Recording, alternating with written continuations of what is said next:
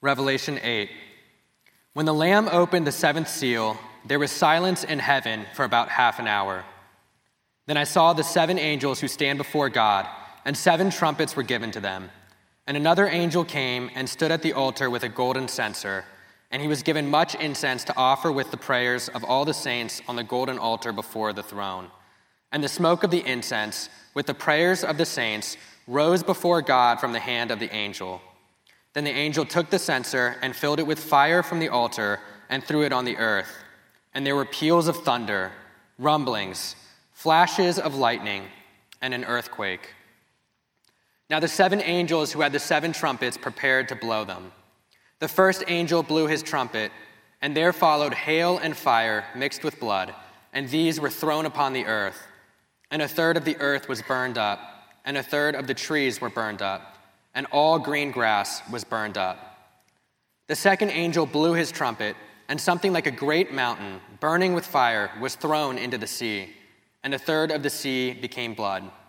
A third of the living creatures in the sea died, and a third of the ships were destroyed.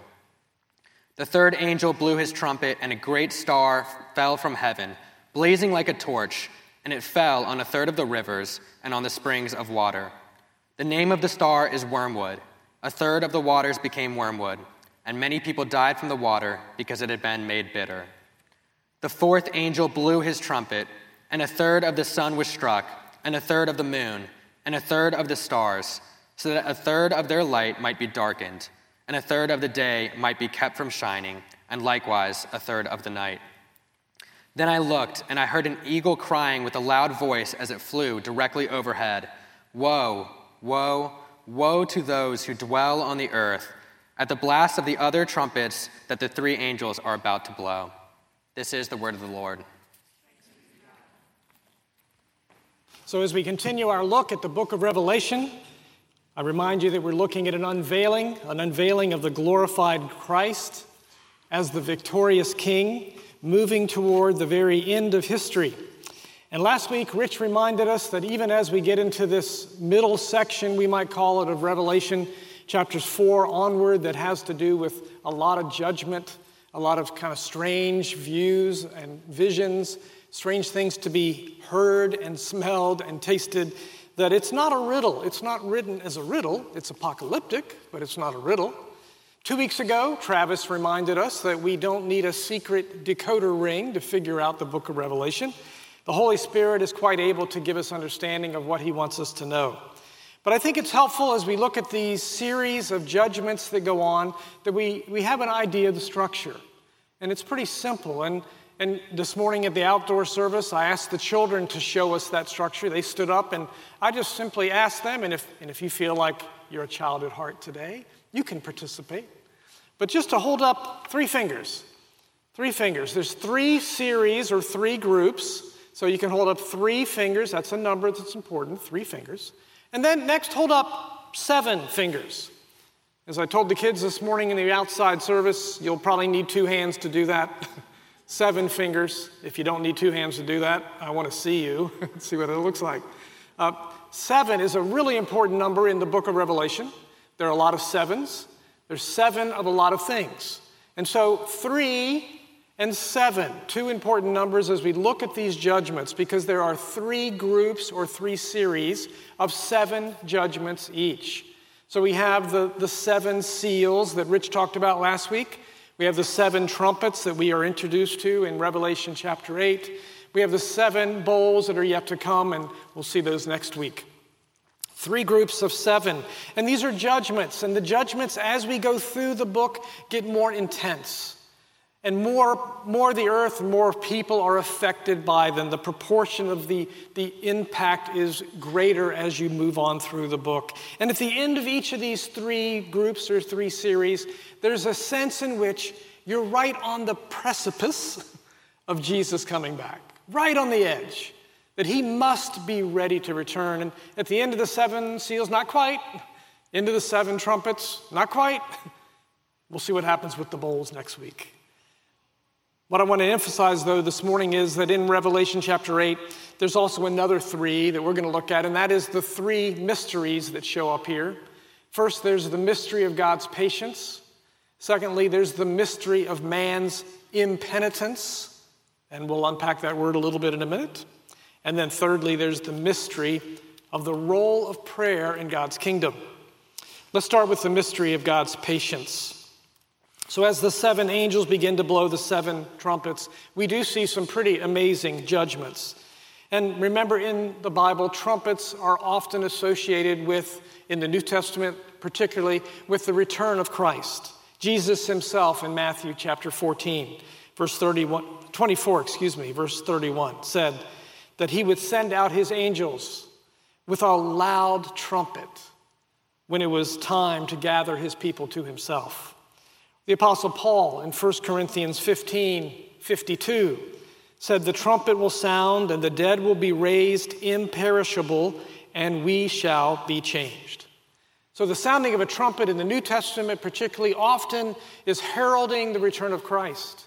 But the trumpet sound in the book of Revelation, those seven trumpets sounding, are not heralding Christ's return. They're announcing, alerting us to more judgments yet to come. And these judgments, as we look at them, they look a lot like judgments we've seen before. They look a lot like the plagues that God brought upon Egypt when he was trying to turn Pharaoh's heart to let God's people go. What I mean by that is look at the first trumpet. The first trumpet is sounded, and there is, there is hail, there is fire mixed with blood. And that reminds us of Exodus chapter 7, when a plague of water turned to blood. In Exodus chapter 10, when there's a plague of hail. Exodus chapter 9, excuse me.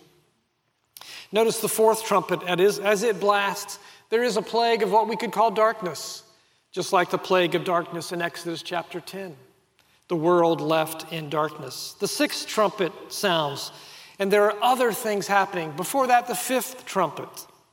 The fifth trumpet's blown, and there is horrifying smoke, but then a plague of locusts. And of course, we are reminded of the plague of locusts in Egypt that ate all the crops up except the crops of God's people that were protected. So these plagues that are announced as the trumpets are blown resemble the plagues that God brought upon Egypt and upon Pharaoh.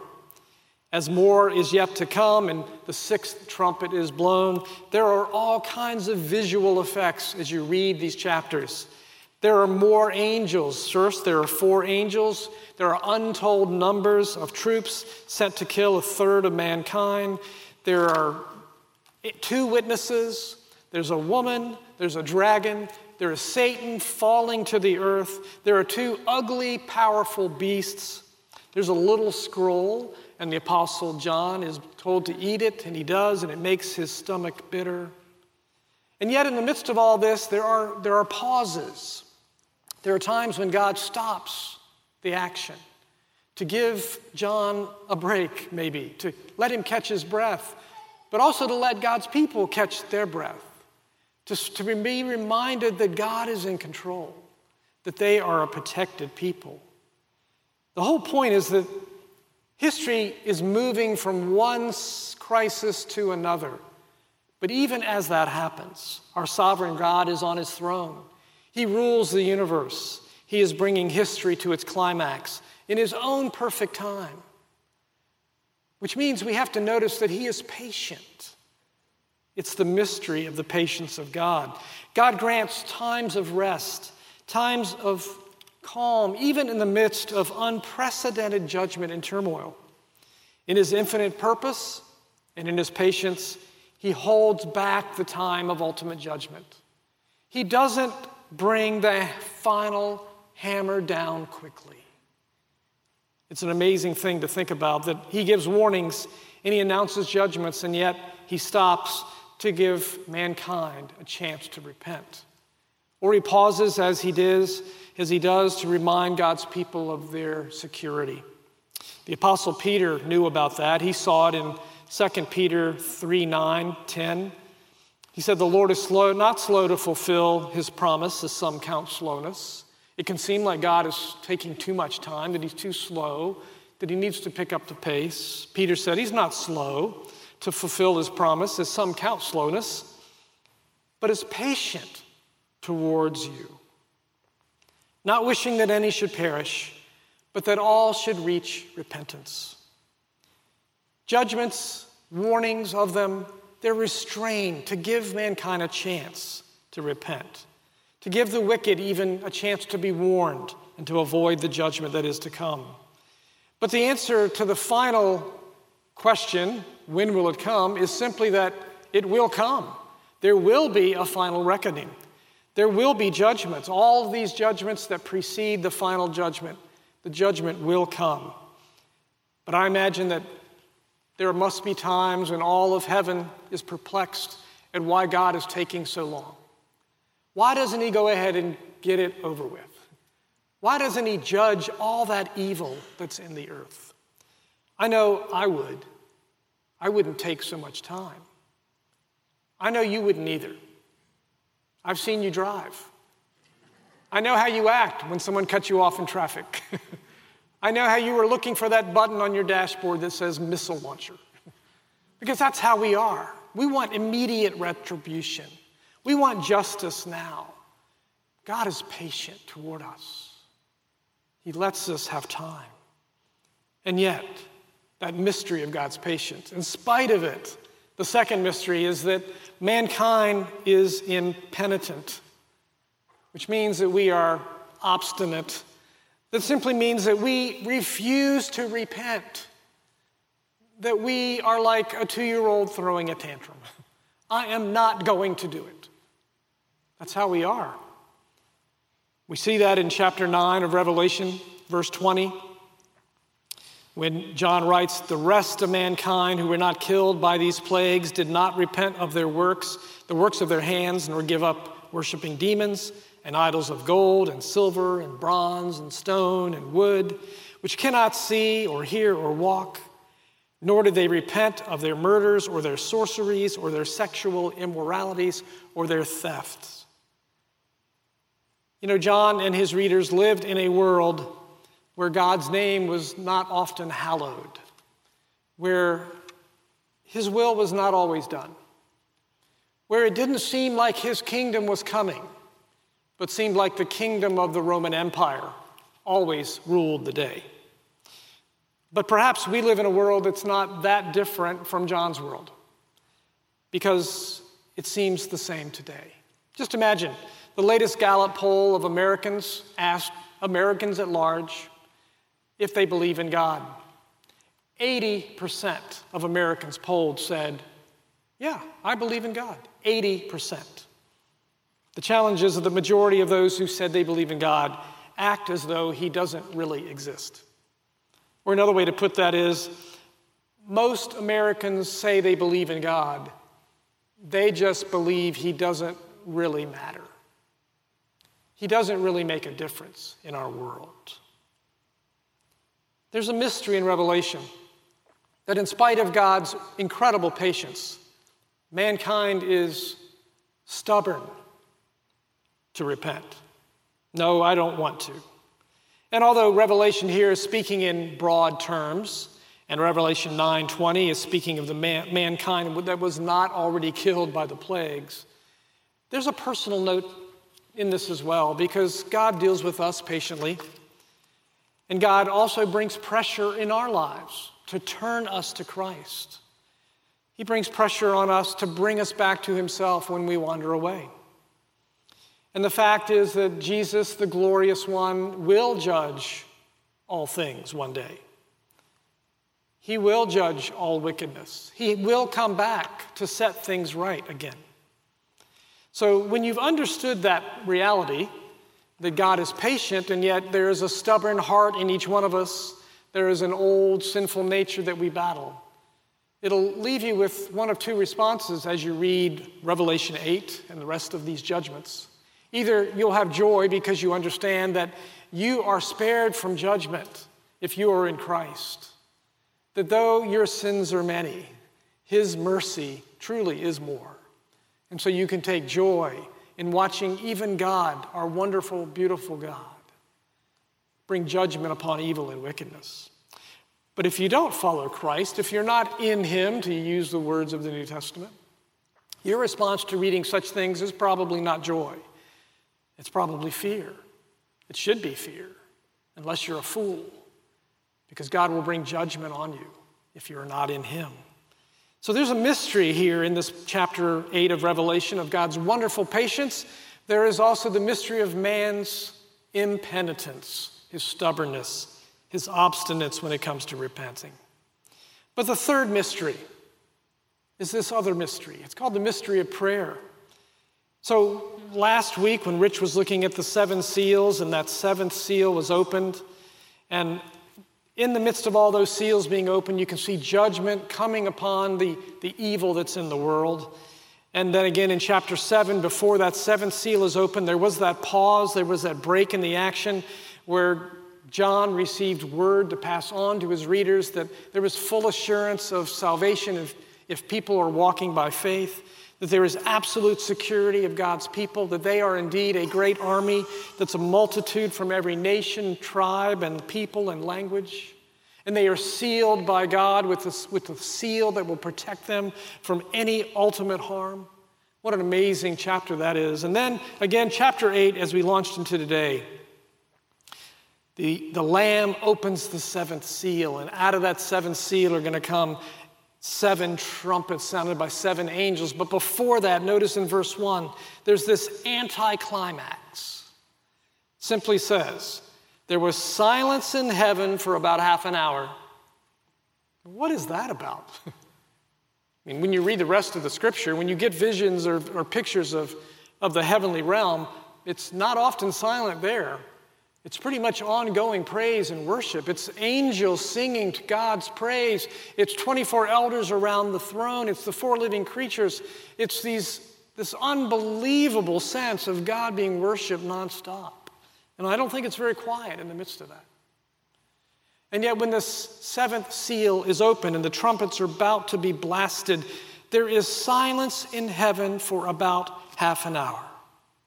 In the midst of cycles of disaster and judgment on earth, God wants to hear the prayers of his people. It's as if God is saying, shh, listen, my people are calling out to me. I want to hear their prayers. Now, I'm not suggesting that God is hard of hearing that all that worship going on around him keeps him from hearing God's prayer, the our people's prayers. He's not hard of hearing. I think he's making a point to John as, as this happens in the vision that John receives. That God takes seriously the prayers of his people and he hears them all because he listens to them all. So there's a pause in heaven. And then another angel comes stands at the altar with a golden censer filled with incense coming out, the smoke of which the fragrance of which would be just amazing. And John sees this vision. But then he combines with that incense the prayers of the saints, the prayers of God's people, put in this golden incense and brought to the altar of God, laying them down for God to hear. But that's not all. Look what happens next. The prayers of the people with the incense are combined with fire from God, and they're thrown to the earth. And John is telling the church here that prayer is central to what God is doing in the world all the time. Prayer is a part of God's activity. He hears our prayers, He uses our prayers with His own fire, all that He does to make things happen. The results, as John records it, he says there are peals of thunder and rumblings and flashes of lightning and an earthquake. All of those just images representing God's judgment now in the world and all the wickedness therein. God using our prayers, combining it with the fire of God, bringing judgment upon the earth. the unmistakable point is amazing. God uses our prayers. Excuse me. But I like the way that the Scottish theologian T.F. Torrance put it a generation or so ago when he was writing in his commentary on Revelation. He said this about this scene, this silence in heaven for half an hour, this prayers of the people combined with the fire of God enthroned on the earth. He said, quote, What are the real master powers behind the world? And what are the deeper secrets of our destiny? Here is the astonishing answer the prayers of the saints and the fire of God. That means that more potent, more powerful than all the dark and mighty powers let loose in the world, more powerful than anything else, is the power of prayer set ablaze by the fire of God and cast upon the earth. Unquote. What an amazing way to put it. Just imagine that. God doing that with our prayers. Now, I'm not suggesting that the next time you get cut off in traffic, you start praying for lightning bolts and earthquakes to be right in front of you, the person who cut you off. That's not what I think it's saying. no, I think it's an invitation, though, to pray, to pray God's power at work. And how do we do that? Well, Jesus gave us a prayer to do that. It starts this way Our Father in heaven, hallowed be your name. Isn't that amazing? Hallowed be your name. Your kingdom come. Your kingdom come. Your will be done on earth, even as it is done in heaven. You know, when we pray that prayer that Jesus taught his disciples to pray, we're actually praying the book of Revelation. We're joining in what God is doing. He's using our prayer, combining it with the fire of his majesty and his power and his judgment and all that causing history to be reaching its final conclusion. It's an amazing mystery. The mystery of prayer and the role of prayer in the building and the, the ongoing kingdom and redemptive work of God.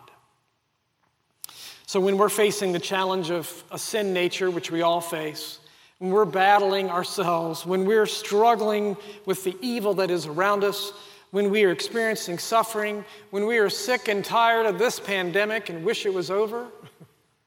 Don't you? Yes, when we are that way and we feel weak and we feel overcome and feel like nothing we do makes a difference. And maybe we just think, all I got is some feeble prayer that God probably won't listen to anyway. Well, let me encourage you to take heart because God is listening and He is using your prayers. Your prayers will change the world. Imagine that. So, as we prepare to sing our song of response, as the band comes back up, as those who might need prayer in the room, we have prayer warriors and prayer team that would be up front even during our song and then after the service. I'll invite them to come up. They'll be here to pray with you if you could use prayer. But let me remind you the three mysteries of Revelation 8 the mystery of God's patience, patience toward us, the mystery of our stubbornness, our impenitence, mankind not wanting to repent, and yet the wonderful mystery of the role of our prayers in the work of God's kingdom, bringing history to its rightful end as the glorified Christ sets up his return to come and make all things new. Amen.